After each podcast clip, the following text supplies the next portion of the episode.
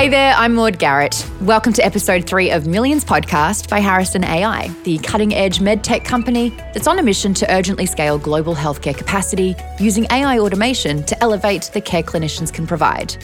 We've been sitting down with leading engineers, data scientists, and innovators at some of the world's most iconic companies to talk about how technology, and specifically AI, is changing the world around us in this episode, our guest is Jed Dougherty, the VP of Platform Strategy at Dataiku, the Paris founded, New York based platform for everyday AI. In a wide ranging conversation with our host, Mark Pesce, Jed talks about the sexiness of data science as a profession and the way it's become commoditized. In his very evocative words, the area sometimes seems like a nightclub that's reached capacity. Jed also has a refreshingly open take on the evolution of machine learning. Check this out. At the beginning, everything needed to be hand coded. I needed to be building it for the very first time ever, which, which is more true back then. It's less true now. Sometimes it's okay to buy instead of build. So let's get into the discussion. Over to Mark to kick us off with some context around many businesses' trepidation about the benefits of AI.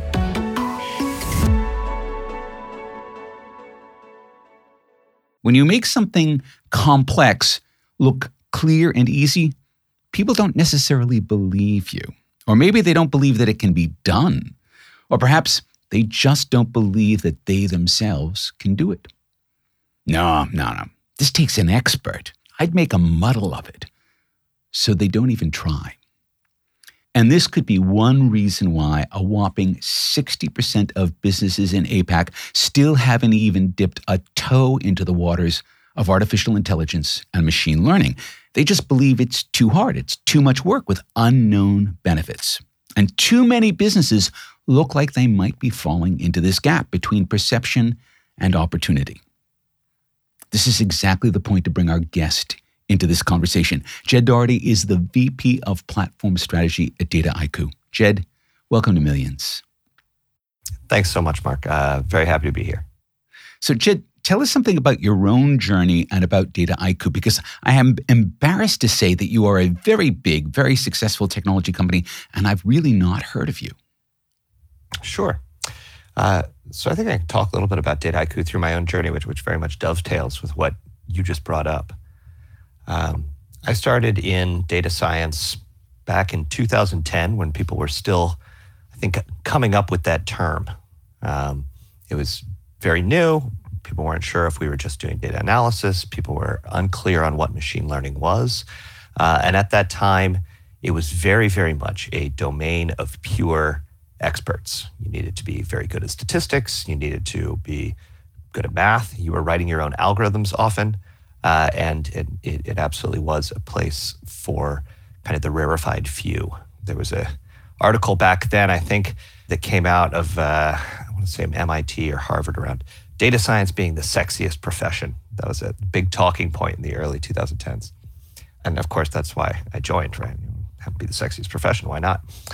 And I worked at a few tech startups, often being the only data scientist on staff. I ended up joining Data Dataiku uh, around seven years ago, eight years ago, when it was also a very small French tech startup.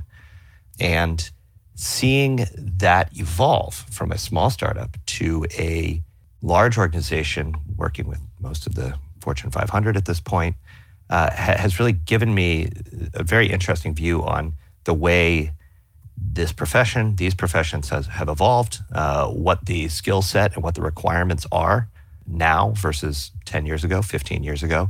It, it, it's become drastically different. Nobody writes their own algorithms anymore. People are using uh, the existing open source ones. People are you know, just hitting APIs from the big uh, cloud players. It, it, it's very, very much changed uh, the way that all of us work and, and the, the skills that we need. All right. So, for those of us who don't know what Dataiku does, could you give us the elevator pitch? Sure. So, Dataiku is an end to end machine learning platform, which sounds terrifying, but it is really built for uh, not your hardcore coder user. It's built under the assumption that people who work in industries, who know the domain, who know uh, the underlying problems that need to be solved, and to some extent who know the data in an intuitive sense, are often the very best people to be building out the uh, machine learning algorithms, to be building out the predictions, uh, that are going to power their businesses into, into the you know, mid 21st century. And Dataiku is built as a tool that should be helping these people directly build these things rather than having to rely on the uh, extreme mathematician experts that, that formerly do- dominated this industry. All right. So you have some very big customers in Australia, including, say, Australia Post. And you, you obviously don't need to talk about specifics, but when you talk about Australia Post, they, they're dealing with a lot of data because they're dealing with a lot of packages and a lot of customers. What are the kinds of data tasks that you would be helping Australia Post solve? So I was just uh, just working on something around this. Sort of a fun use case, sort of feels a little bit magical, so a, a bit interesting. But the people who have actually been developing it are analysts rather than uh, machine learning engineers. The idea here is that every time a package comes through uh, and it needs to go out into a car to be delivered, you should be optimizing the way that you pack these cars full of packages. so it's like moving house and trying to fit everything into the moving truck problem. Bingo. Okay. Exactly. And, uh, you know, if, if, you're packing a guitar, that's a weirdly shaped box, all of this type of thing. That's very different from if you're packing, you know, a few one meter by a half meter, uh, you know, cardboard box. And so they have developed a uh, uh algorithm that looks at a photo, uh, looks at a bunch of photos, and tries to optimize the set of packages that goes into each car for the perfect packing, uh, which sounds like a very funny uh, use case, but it's actually saving saving tons of money, uh, optimizing the way they work, saving uh, gas, uh, helping the environment, um, and kind of intuitive. It's the te- it's the Tetris problem, right? How do I mm-hmm. get these shapes to fit together so that the row goes away and I win?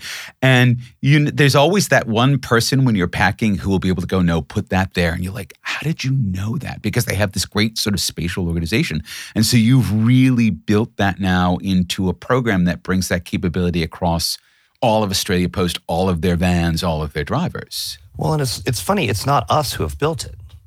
It's really the user's internal to these companies that are, that are building these things. We're just providing a platform that allows them to, to do it themselves. I'm not going to pretend I'm a good packer. so, but what does that mean? What does a platform have to be? I know Data Dataiku talks about this thing called everyday AI. What does that mean in practice? If I'm Australia Post and I'm going to unpack the van of Data Dataiku so that I can use it, what's in what's in that van? Yeah, yeah. We think about a lot of projects as moonshot projects, or maybe not a lot, but a few moonshot projects. It, incredibly difficult, going to require incredibly unique research, uh, going to require maybe you know millions or, or billions of dollars, uh, and, and, will completely change the world when it comes out. LLMs that are happening right now, ChatGPT is maybe something like that. But most problems for most organizations, although they might have machine learning, are relatively everyday problems Dataiku aims to provide a visual interface to work on these more everyday problems. That's, uh, I think the Australia Post is a great example of that. We're not expecting everybody in an organization to learn how to write PySpark or uh, R, God forbid. no offense. I learned R first, so I, I, can say bad things about it. Well, that's the language for statisticians, right? That's right. Yeah, yeah. exactly. we hope that people can work with visual tools uh, and drop into code when they need to, or find an expert on their team who can help them out with code when necessary. But largely, somebody who's good at Excel should be able to do a lot of this work. How do you convince someone who has never done this before and probably thinks that they can't do this that in fact they can? How do you get them over that internal barrier? I actually, I'm going to turn this on its head really fast. I find it much more challenging to convince the people who already are doing it that they're not the only people who can. Ah, okay. Uh, it, it, I often find the opposite is true. That, that if you give people a tool that they feel relatively comfortable in and you start letting them see results, they're really excited. They want to keep going. Right. But it is there's a certain element of okay, the uh, the sexiest job in the world is is maybe becoming a little commoditized, and, and, that's that's a threat, and that, that's that's something that that maybe the, the the experts want to be able to hold on to. So there's definitely a little tension on both sides for sure. Right, that there's a bit of a velvet rope here, and they really want to keep themselves on the on on the nightclub side of the velvet rope, not the street side of that right, velvet right. rope. We're just going to let anybody in here. Nobody goes there anymore. It's too crowded. Yeah, exactly. Yeah, They'll let anyone in, right? yeah. So if you are one of the people who have those deep skills in data science, that means that you are able to sort of just suck up data Dataiku right away. Does your role change in your organization as more people start to use data Dataiku? Do you become more of a of a troubleshooter or do you focus on different problems that the rest of the organization would not be capable of? What have you seen? I think it's a combination of those two. Hopefully, not a troubleshooter, but I do think you know I spoke earlier about the moonshot idea, right? If if the if you could expand your organization, uh, I was just talking. I was talking to a major bank, uh, and they said they had sixty thousand technologists, Yeah. which is I don't know what a technologist means, but it's a lot of people using computers. We'll just say that. They have 60,000 technologists. If I am one of 100 data scientists at this bank, or even 500,000 data scientists, I simply do not have the time or probably the interest to be answering the questions of 60,000 people. Right. I want those folks, as much as possible, to be able to answer those questions themselves so I can work on the very high value, very high touch, um, high risk problems that, that are going to have the most effect for, for my organization. Right. So, in other words, you really do get to keep the sexy work, and everyone else gets a really good tool that solves their problems. That's exactly right. And the, the other half of that, we, we said troubleshooting. Uh, uh, the other half of it is really around enablement. I find that some data scientists are able to, let's say, build a tool inside the Data Dataiku framework or inside of other frameworks uh, that all of a sudden hundreds of people in their organization are using on a day to day basis. And they're a hero now, uh, even if it's a, it, even if previously they would have built it just for themselves. All right. You walk into an organization that maybe has not got a lot of depth here, and you turn on the spigot. What becomes the most complex challenges that start to pop up in that organization? And what do you expect, and how do you think you're going to need to overcome those challenges? I think a big one is a lot of organizations, especially when they're starting, it, it's a more human challenge than a technological one. Uh, they think that what they need to do first is build out the ultimate technology stack, Mm, or as a correlation, the ultimate perfect data set with Yeah. which they will be able to answer all of the questions of their company all at once. And then, you know, there's going to be a light beaming down from heaven, and we're all going. to We're never going to have to do anything ever again. You know, Yeah. the whole chorus. Yeah, absolutely. Exactly. And, and they spend years building out the most complicated possible technology stack. I often, I often see sort of like an architecture slide at these organizations, and it's got you know 70 different tools and 50 boxes, and then way over in like the top right hand corner it says users, and there's like one arrow going to the users. Kind of like, maybe let's focus on the people who are doing the work, and start giving them the tools they need to answer basic questions. And the basic That's crazy asking- talk. Yeah, I know. It's wild. It's totally wild. uh, but the basic questions they're asking are going to influence the way we build out the rest of this tech stack. We're, we're going to learn what's important rather than trying to guess it at the beginning. So you really do then take a user-centered approach here, right? And you're when you go into an organization, you invite them to go on a user-centered journey around the things that they think they're going to need. Absolutely.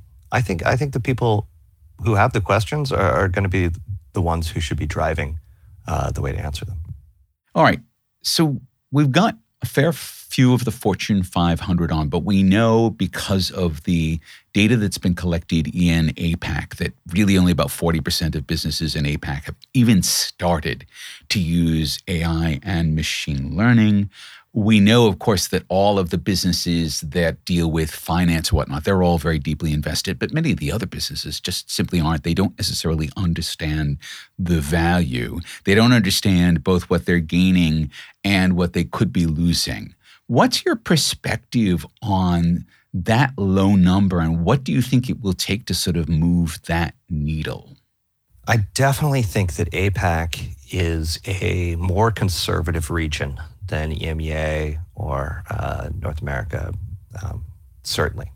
Part of that is a relative comfort and isolation for less market forces, maybe driving people forwards. But I think also part of it is just, I guess, a physical isolation to Yeah. some extent, and to not not seeing as many uh, organizations succeed, especially as you said, organizations outside of finance or you know, certain marketing technology. Uh, you're kind of going, well, you know, I'm a hardware store. Well, what?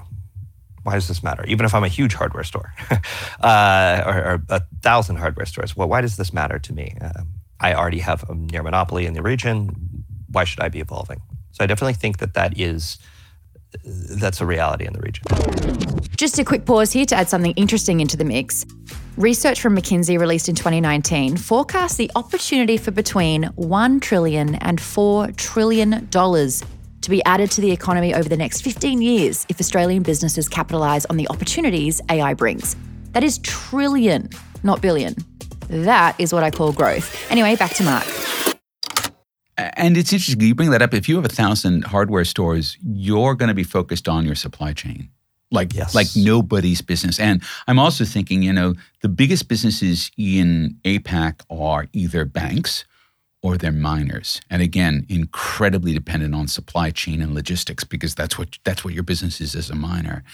And both of them have probably completely integrated these tool sets into their businesses, while the hardware store doesn't see it as being the same class of problem. So, how, what's the communication task there to a business that is clearly risking, putting itself more at risk because it isn't using these tools? Well, I think uh, you can see the examples from both EMEA and NA of organizations that didn't shift mm-hmm. that waited too long mm-hmm. and then disappeared. Uh, probably in the mid 90s, nobody thought Sears should learn about machine learning. But then all of a sudden, Amazon did, yeah. and they didn't. Yeah. And obviously, more shifts than just the ability to predict what people are going to be buying and predict how to get it to them as fast as possible. But that sure did help Amazon. And it sure didn't help Sears. right. And it helped Walmart because Walmart was also very early on that for physical stores.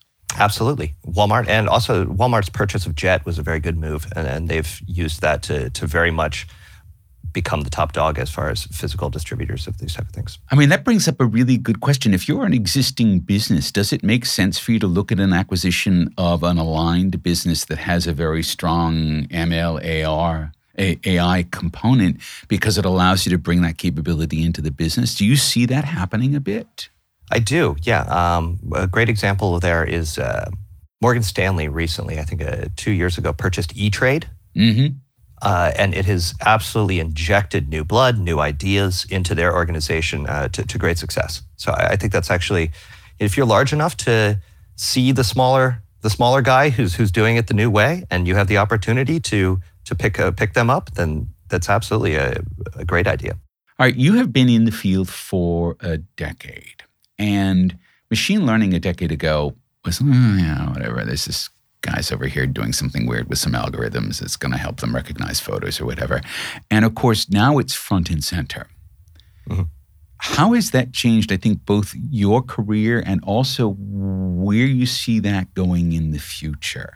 You know, it's become very central to business. What does that mean in five or 10 years' time? I think we're going through a really interesting transition right now. Uh, I said earlier commoditization, but yeah. That is happening faster than we ever thought. Obviously, with ChatGPT, with LLMs, uh, it's it's very feasible that in a couple years, you won't need to write any code at all. You won't need to even um, work with a visual tool, or maybe the visual tool is more a re- result of, of what you've constructed. Uh, and instead, you're just going to say, type into a machine, Hi, given uh, all my Salesforce data, how would you uh, write letters to all of my prospects? There's no reason that that isn't a relatively soon to come case. Uh, so I definitely think the continued commoditization, we could think a, a few years ago, kind of everybody learning the tool of how to Google. Yeah. It's a common thing that we've, we've thought about is how to Google. I can very much imagine the, which frankly has drastically changed the way software development works, right? Uh, I don't need to know how to write, I don't know, B tree search algorithms yeah. anymore. Yeah. I just look up whatever that is on Google. We can imagine machine learning becoming very similar, is, is learning how to pose a prompt to a large language model, something like that, uh, and, and, and working off of that. You know, when someone's thinking up a prompt now, the first thing they'll do is Google to see if anyone else has had a similar prompt, right? That's Yeah. already Yeah, yeah. happening. Iterative layers here. so yeah, I definitely think the continued commoditization of data science and, and that that those type of um, questions, meaning it's going to become more and more democratized, more and more people are going to be able to do it. It's going to be more accessible to literally everyone. Means that other questions come to the fore in this big data space. Uh, am I going to be relying on publicly available algorithms that are available to everyone else? Am I going to store, store my data in a cloud that may release a competitive product to me? Am I going to pay someone to set up a compute setup for me so that I can run large models or ask big questions? Or am I going to keep that on prem or take care of that myself, build it out myself? These more type of strategic, almost infrastructure questions, I really think are going to be coming to the fore for everybody. And this is interesting because one of the things that machine learning and AI have done is it, you know, we have this tick-tock between off-premises and in-house, and the cloud really took things out of the house. And now we're actually starting to see because people do need on-demand, very high-quality compute, but they also need it to be secure because it's got their most sensitive data running in it. That there's a real reason to bring that back in house again. So, do is this part of this very? You know, I have been in the industry long enough to see that pendulum swing a couple of times. Do we see that pendulum swinging back now? Mm, I think maybe there's more of a split than a full swing. Cloud is just too darn useful for so many things. Uh, if I need, if I have elastic variability in the amount of compute I need, it's very, very hard to reason that I should buy a bunch of servers on prem. that said, you know, we, we do see a lot more edge computing. Now, for anyone not familiar with the terminology, edge computing basically refers to a range of networks and devices at or near the user, as opposed to storage in the cloud. Now, there's lots of benefits to cloud storage. However, having your own equipment on your premises enables processing at greater speeds and volumes and gives you more control over your sensitive data. Okay, back to Jed. I was working with a large oil and gas firm who was trying to put algorithms out on every oil well. That's definitely their physical infrastructure, Yeah. right? Uh, that's not something that uh, you know Amazon's going to be be sticking uh, sticking VMs out on, on out on specific oil wells, uh, and and also the specialization of these. Uh, I hesitate to continue to bring up the generated generative AI topic, Yeah. But we're going to have a drastic specialization of each one of these where you have yes maybe this giant model to begin with but then you're training the last few layers on your company's very specific data you can imagine customization happening everywhere there where it's not just relying on third party capabilities but a combination of the two You know, you've talked about Excel as the democratization of the spreadsheet and the manipulation of data. And of course, if you go into any organization, they're going to have Excel formulas that have been developed that are specific to the organization, right? And you know, here's the spreadsheet that we keep all this stuff in, and here's this Ted did this formula and Jane did this formula five years ago, and we know they work and we haven't looked at them too closely. And you can see maybe some of that's going to start to happen with AI and machine learning. You have very specific things that are sitting on top of the models. At the same time, you also now have, and it's actually already being rolled out very quickly. Microsoft is now integrating GPT 4, so very high level language model capabilities, into basically all of Office, right? And, and into uh, Visual Code Studio.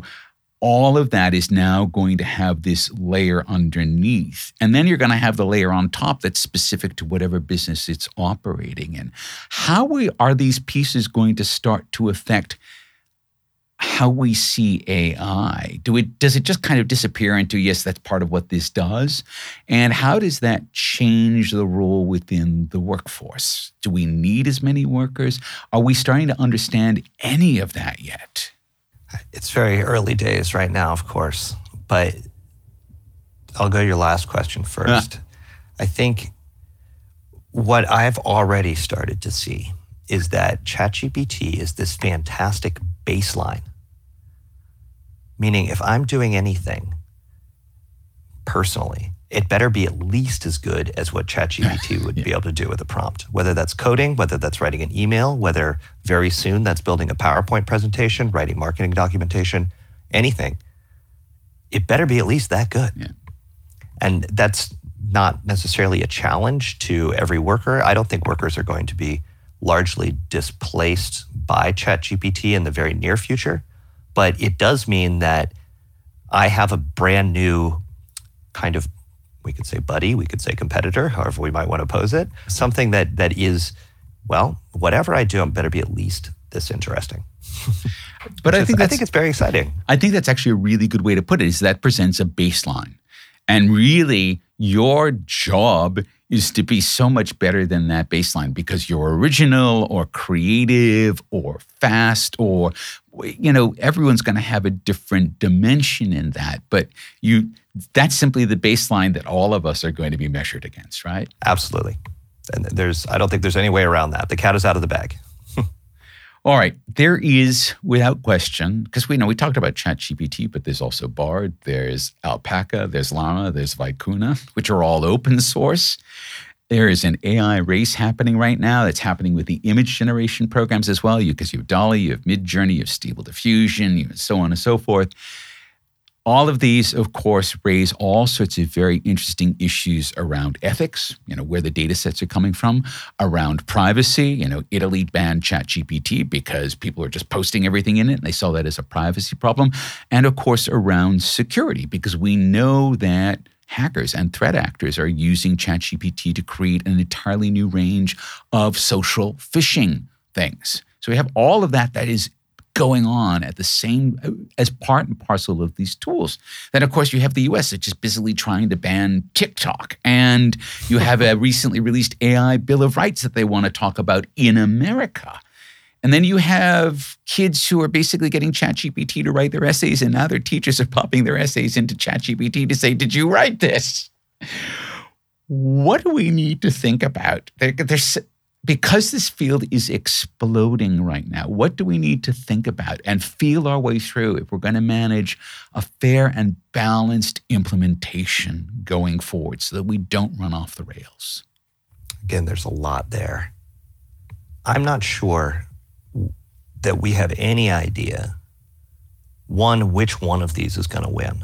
Mm. I think in 1998, if you asked, oh, who's going to be the top dog in search in 20 years, somebody would have said like Lycos or Ask Jeeves or something like that. We don't we don't know who's going to do this best yet at all, and it may not be an individual player like like Google has basically won search. I, I think it's less likely that an individual player will win this, although I'm not sure. So, as far as that perspective, will, will it fall down to everybody just feeding all of their information into a single super uh, team that we all have to hopefully trust with that information or be sold ad, ads to about that information, as has happened with Google or Facebook or Amazon or any one of basically the monopoly players of uh, the various aspects of the, the current internet? I, I, I don't know. Certainly, it does seem like the internet favors a monopoly of thought in, in that basically in any of these kind of verticals, you can say the single organization that won that vertical, right. which is sort of scary. I, I, kind of hope that doesn't happen here. I definitely hope that doesn't happen here, but I can definitely imagine that also being the case. I, I think because we have had the examples of particularly Google that may mean that different regulatory domains, and I think the EU very specifically there, may simply put up whatever barriers it can to see a domination by a single system. But you also did mention that a lot of these systems may look very similar underneath, but be very differentiated on top, very specific to the customer, very specific to the use case. Does that mean that maybe in a lot of ways, we won't worry so much about what's going on underneath because what we're doing on top is quite differentiated. Certainly, if open source ends up being here to stay, then that would be very, very excellent, I think, because that allows for individual organizations to differentiate on top relatively easily. It does appear that you can train something relatively statically and then release it into uh, the open open domain. And it, it's not the case here that you need to update that training every day or every week, which is good because training one of these is incredibly expensive. Hopefully, that will mean that you can have a more uh, disparate set of these and have more of them available, yeah, in, in, the open market, rather than Google, who's basically the only people who have the money to crawl the entire internet, or, or Microsoft, I guess, but you know, nobody wants to use Bing, or maybe they do now. Now that uh, Bing, now that Bing is hooked in with ChatGPT, maybe it's going to have a resurgence. Yeah, Bing has had a, a modest resurgence in the first month that it's had. Uh, ChatGPT integrated into it, and, and, you're right though that there there is a, a monopoly. All right, you have used your specific skills as a data scientist to look into some of the social issues that we data gather on. For instance, police response to non emergency calls in various neighborhoods, student loan debt. What kinds of problems do you think we should be focusing on as we democratize AI and as we make data analytics more and more accessible? What are the things that aren't just good for business but are good for us? That we should be solving. Hello, me again. Excuse the interruption, but if we're talking about the challenges we should be using technology to solve, healthcare would be very close to the top of that list. And this is exactly what Harrison AI are working on. They're creating AI tools that help address the profound healthcare inequality issues humanity is facing. Now, why is this such a big deal? Well, there's a huge shortage of pathologists and radiologists globally, and those we do have aren't evenly distributed. Two thirds of pathologists around the world are based in just 10 countries. So, Harrison AI is on a mission to urgently scale global healthcare capacity using AI automation as a second set of eyes that enables clinicians to be more consistently accurate and efficient than ever before. The goal is to improve the standard of care for millions of patients worldwide. So, if you're interested in how AI is moving the world forward, particularly in the healthcare sector, you should definitely follow Harrison AI on LinkedIn. Anyway, back to Jed.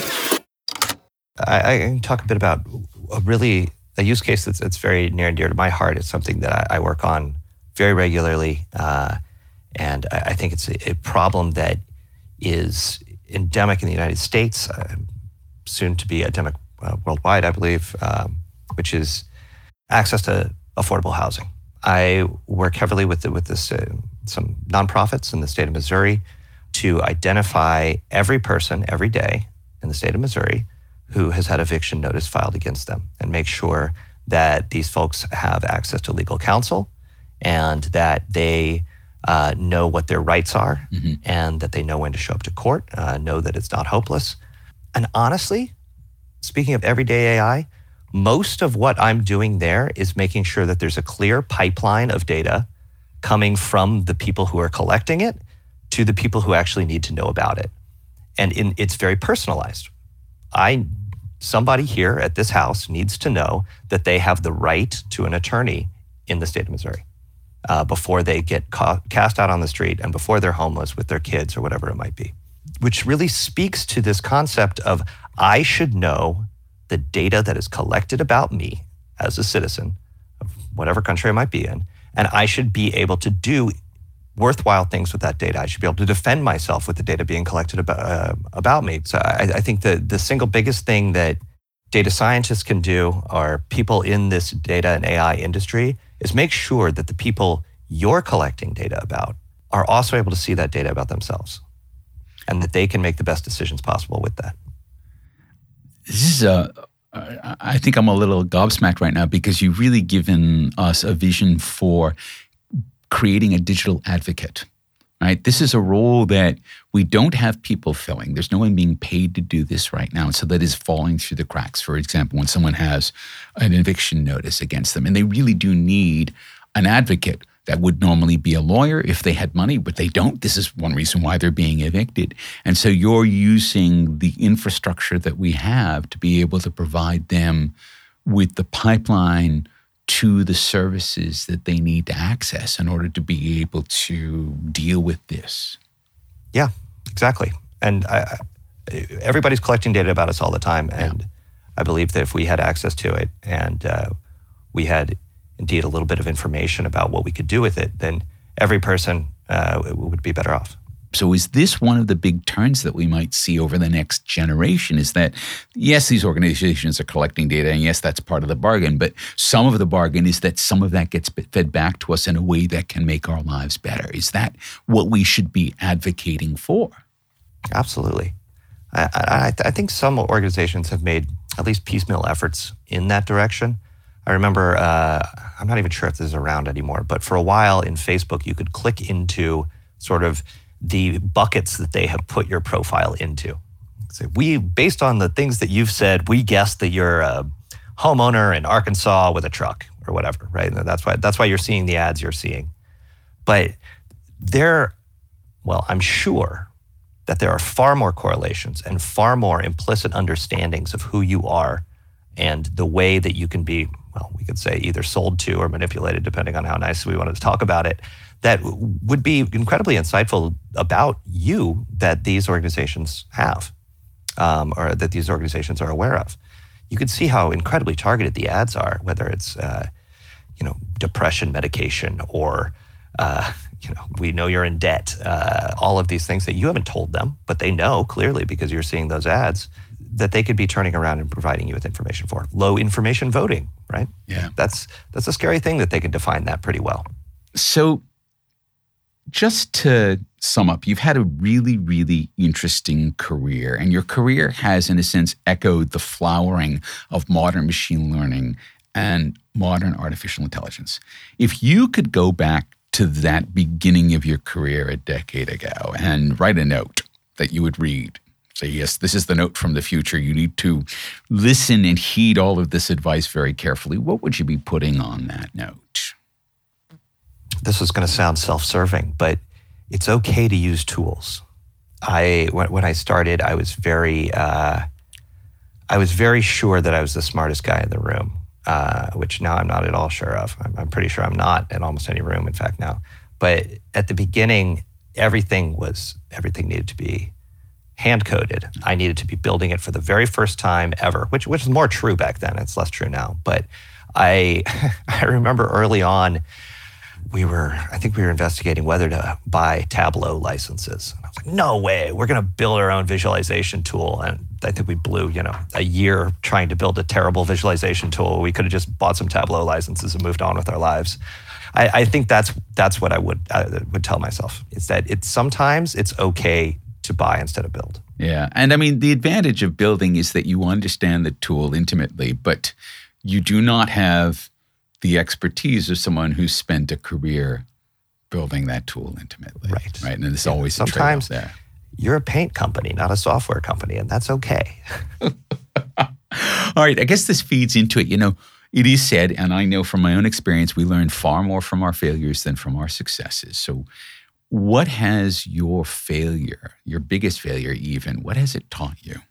So, I worked for a, a small startup that collapsed overnight.